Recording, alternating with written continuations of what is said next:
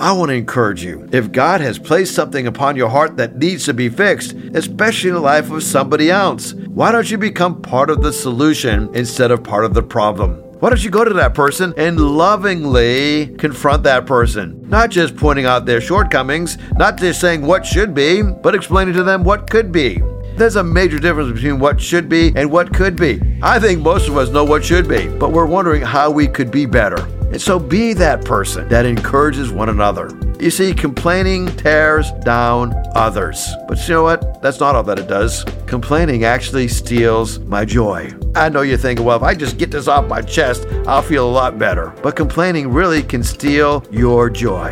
In 1 Thessalonians chapter 5, it says, Rejoice always, pray continually, give thanks in all circumstances, for this is God's will for you in Christ Jesus.